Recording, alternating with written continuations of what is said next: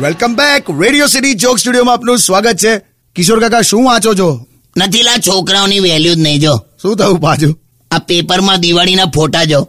હાથમાં તારામંડળ લઈને ભારી સાડીઓ પહેરીને ખાલી સ્ત્રીઓના જ ફોટા છે જો. હવે છોકરાઓ ગામ આખું હળગાઈને આયા હોય પણ એમની વેલ્યુ જ નહીં જો. ખાલી ચોથા પાને ત્રણ બુટલેગરો પકડાયા છે એમાં ફોટા છે છોકરાઓના. લાવો તો બતાવો તો. જો જો. નથી લા આપણી વેલ્યુ જ નહીં. આ દિવાળીમાં અમારી સોસાયટીમાં બિચારો પેલો છોકરો પાંચ છ દીવા થાળીમાં આમ તૈયાર કરીને મૂકેલા એક જ માચીસની તીલીથી એણે છ એ છ દીવા હળગાઈ દીધા.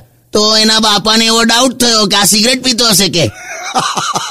તો જ કે તને હું આવું બધું આવડત આવી ગઈ કે?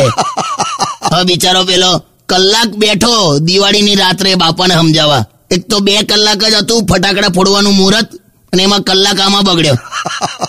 આપણે પણ ખરેખર દોઢ ડાયા થવાની જરૂરત જ નહીં. સાચું કહું મારી હાથે પણ કેવું થયું? શું થયું? એક ભાઈ સિગરેટ પીતા હતા તો મેં એની પાસે ગયો.